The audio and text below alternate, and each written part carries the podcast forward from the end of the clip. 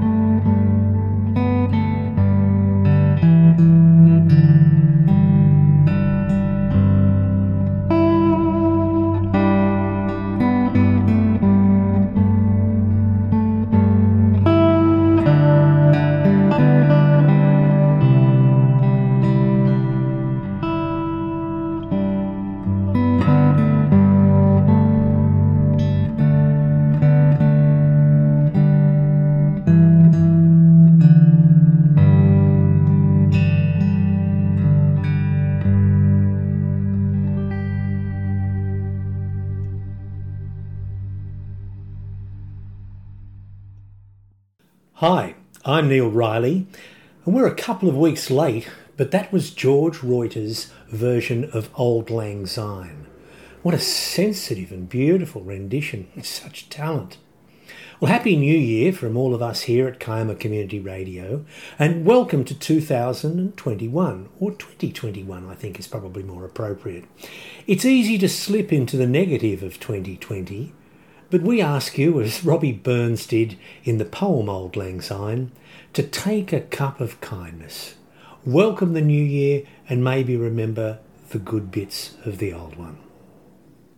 Robbie Burns wrote Auld Lang Syne in 1788, a significant year for us here in Australia.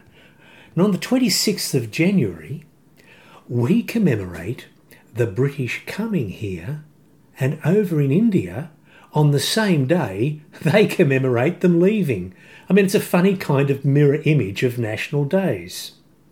Now, I've got a keen interest in history, but many of the subjects I'd have liked to have interviewed, well, they're, they're no longer with us for a, well, let's say, a live interview. They've passed over.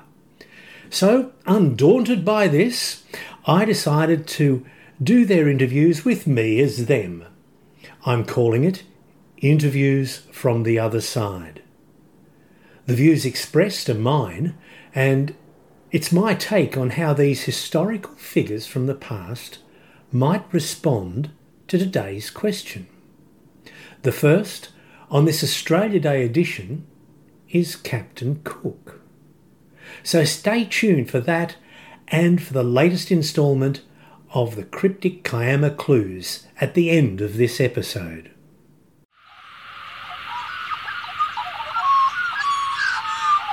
KiamaCommunityRadio.org Hello, welcome, and good morning, day, or evening, wherever you may be. This is Neil Riley, and you're listening to Interviews from the Other Side. As an explorer, my guest is second to none. This man has been around the world, up and down the world, and in and out of all the nooks and crannies of the Pacific, Atlantic, North and the South, and the East and the West.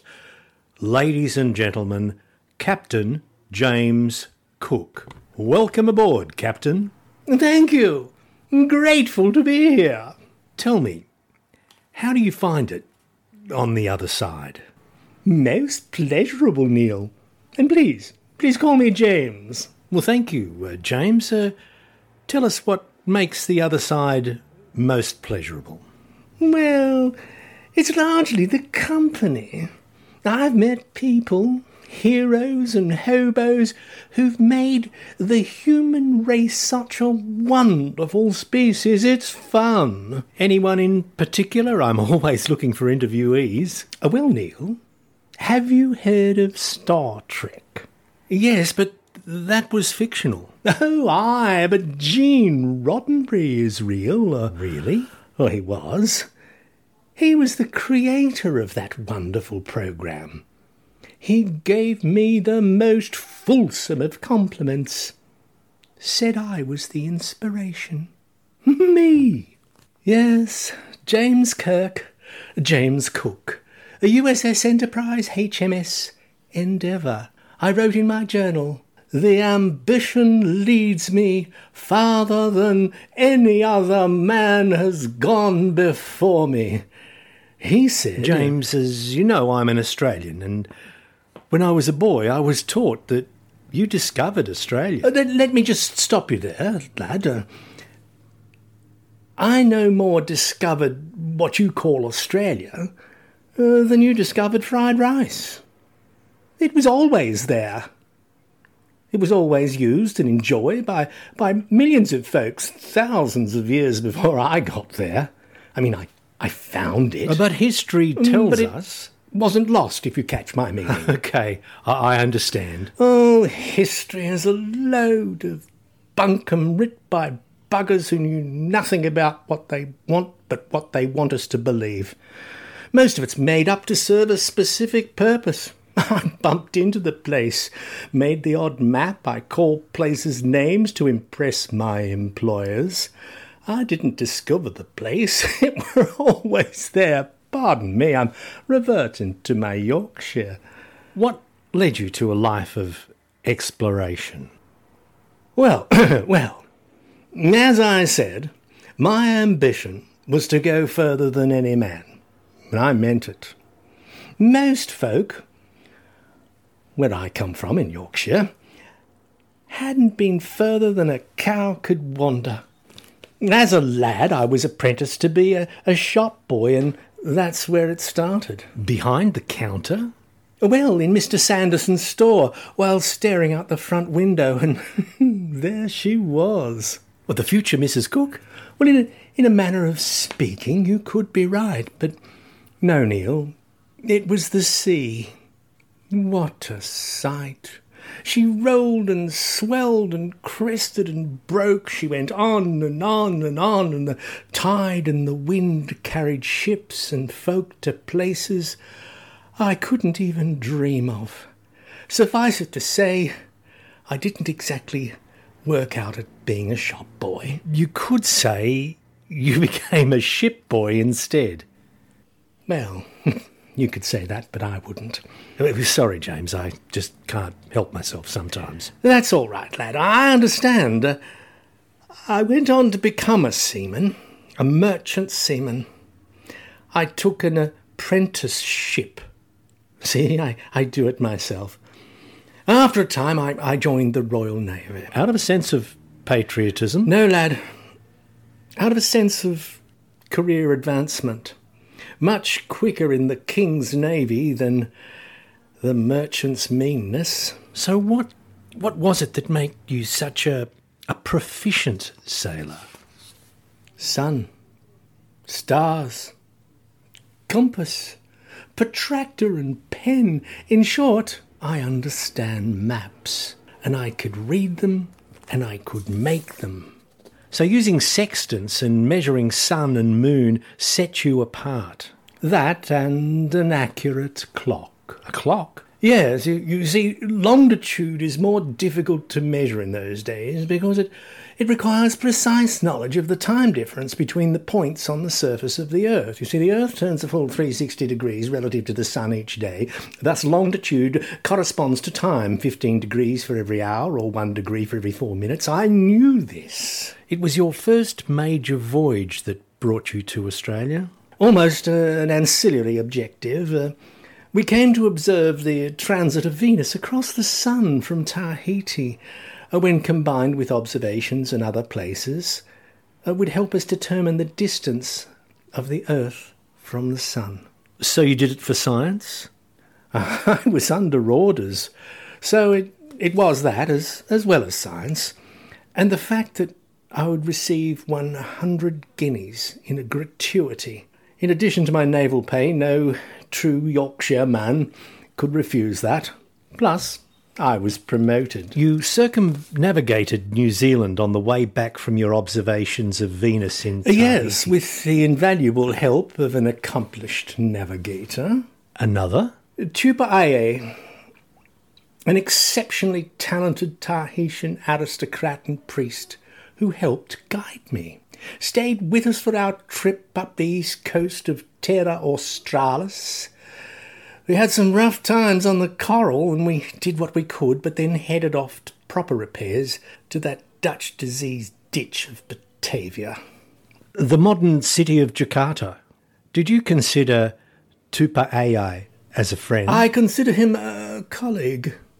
Uh, Tupaia was a shrewd, sensible, ingenious man, mm, but proud and obstinate, and often made his situation on board both disagreeable to himself and those about him. I liked and respected the man, but culture and circumstances, he, he sadly died there in Batavia. To change the subject slightly. Uh, what? Uh, f- forgive me, yes. On the 29th of April 1770, you made your first landfall on the mainland of the continent of Australia. What were your impressions? Um, my impressions were captured in my journal of the day. That uh, that is the record. However, I, I came ashore with Banks, Solander, and Tupaia, and tried to converse with the natives, who were none too happy about us being there. Uh, Could you speak with them, uh, the, the natives? Nout. But I could see their faces. We left some nails and beads, and they seemed not displeased, and I mistook their agreement as, as a beckoning. And when we moved forward, they grasped their spears, and, and one threw a stone. I fired a musket between them in response. I thought this demonstration might see them off, but it did not. They stood, tall and defiant. They gathered more spears. I fired more shots, and the buggers moved aggressively forward again. These were brave chaps. Banks was feared that the tips of their spears and their darts might have been poison. Were you scared? Not till Banks spoke. The natives were far from being afraid, and they were moving forward and acting in a way that that made me concerned. We withdrew. I hate to mention it, but your third voyage, your last. Yes, it was. It was. Tell me, Neil, are you trying to create latitude between what happened with the natives of Botany Bay and the events of the 14th of February, 1779? Latitude? A parallel. No, I, I just. Look, I've made some very poor decisions. Shooting at the natives was one of them. But trying to kidnap a king over a missing rowing boat, well, that was a big one. Quite, quite fatal. Look, I was just. Look, Neil, history is a tool. It can hammer a head or it can shape one in marble. People want to knock down your statues. I have statues? Many. My maps are my monuments. Are folk of a mind to tear them up? No. Good. Look, I, I certainly don't think No people man can live up to other folks' expectations. It's now as queer as You know, your they say in house has been removed from England and rebuilt in Melbourne. If it weren't me, it would be some other bugger. But it was me. Look, Neil, I'm dead. Two and a half centuries ago, we looked at the world as if we owned it. And we did for the most part. The most part that was known to us. We assumed that we owned the rest as well.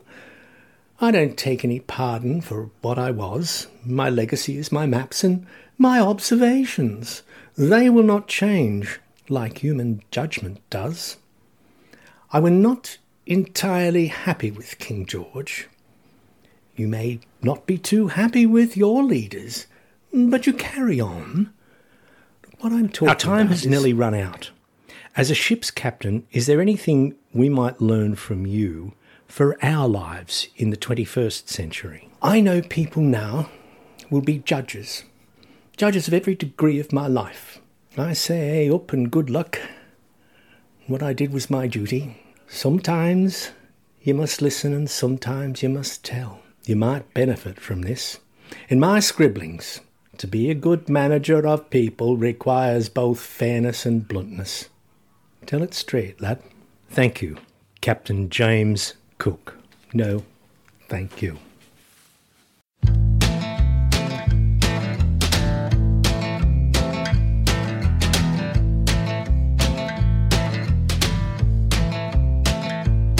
Sail on against the tide. Sail on oceans deep and wide. Sail on on the waves they ride. Sail on stars and sun to guide. Dream of sailing across the sea. No walls to close him in at all. The boat will keep him high and dry. First mate catch him if he falls. Sail on against the tide. Sail on. Oceans deep and wide. Sail on on the waves they ride, sail on. Stars and sun to guide. From Tahiti headed east, becalmed and drifting through the day. Whatever happened on that fateful night, with one man's life he had to pay.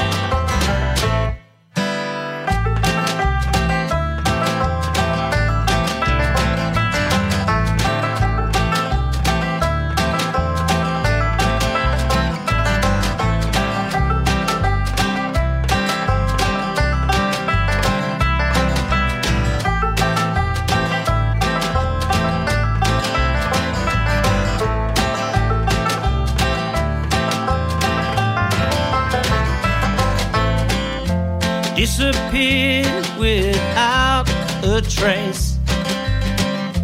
Was he both the price he paid?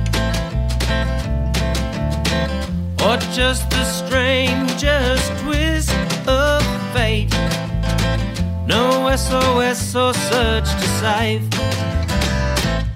Sail on against the tide. Sail on ocean deep and wide. Sail on,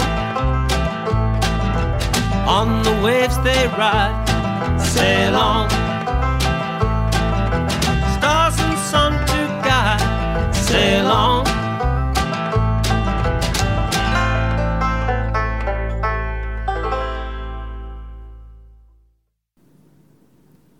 That song was Sail On by the Water Runners from their album Heading South.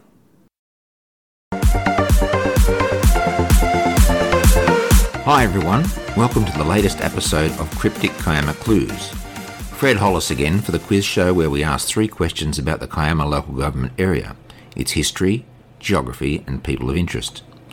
The questions and correct answers for the last quiz are as follows. Question 1. What is the name of the air show that occurs annually, except for COVID 19, at Shellharbour Airport? Well, the answer is Wings over Illawarra. Wings over Illawarra is Australia's largest annual air show, and it's on this year from the 13th to the 14th of November. I've been to the air show a couple of times, and it's a great experience. I love the FW 190, the Spitfires, the Avenger, and the F 18 shows. The airshow usually includes ground displays and flying demonstrations, vintage car and motorbike displays, children's rides, and other aviation exhibitions. In 2021, the event is expanding to include the New South Wales Drone Expo, which sounds very interesting, the Oz Flight Sim Expo, and a general aviation precinct. Question 2. What is the name of New South Wales's largest family owned and operated water theme park? Well, that's Jamberoo Action Park, and apparently it's where you control the action. Question 3. What geological formation just north of Kiama has a religious connotation? Well, that's Cathedral Rocks. And the winner of the 10th quiz is. Robert Sandy of Epping. Robert will receive a winner's certificate suitable for framing. Congratulations again to Robert. So to the next three questions. Question 1. What winery near Gerringong involves a river that is not a straight line? Question 2 is multiple choice. How long is the Kiama Coastal Walk? Is it A, 12 kilometres long, B, 17 kilometres, or C, 20 kilometres? Question 3. What bird has been honoured by a metal sculpture at Kiama Harbour? If you know the answers, you should email kcradiocontent at gmail.com. I'll repeat that kcradiocontent at gmail.com. You can also see the clues in our weekly newsletter. The first, neatest correct entry that answers all three questions will be announced in the next podcast. Remember to leave your name and suburb so we can give you a shout out and send you a certificate recording your achievement. And as usual, no correspondence will be entered into. So your mission, if you choose to accept it, is to answer those three questions. And remember what the Dalai Lama says once a year, go someplace you've never been before.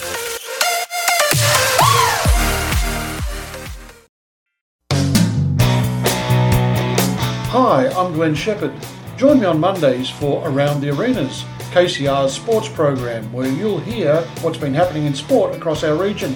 I'll also talk to sporting identities to get an insight into the sports they're involved in. If you'd like to send me information about your sport or club event to be included in the program, email me at kcradiocontent at gmail.com and I look forward to seeing you around one of our sporting arenas.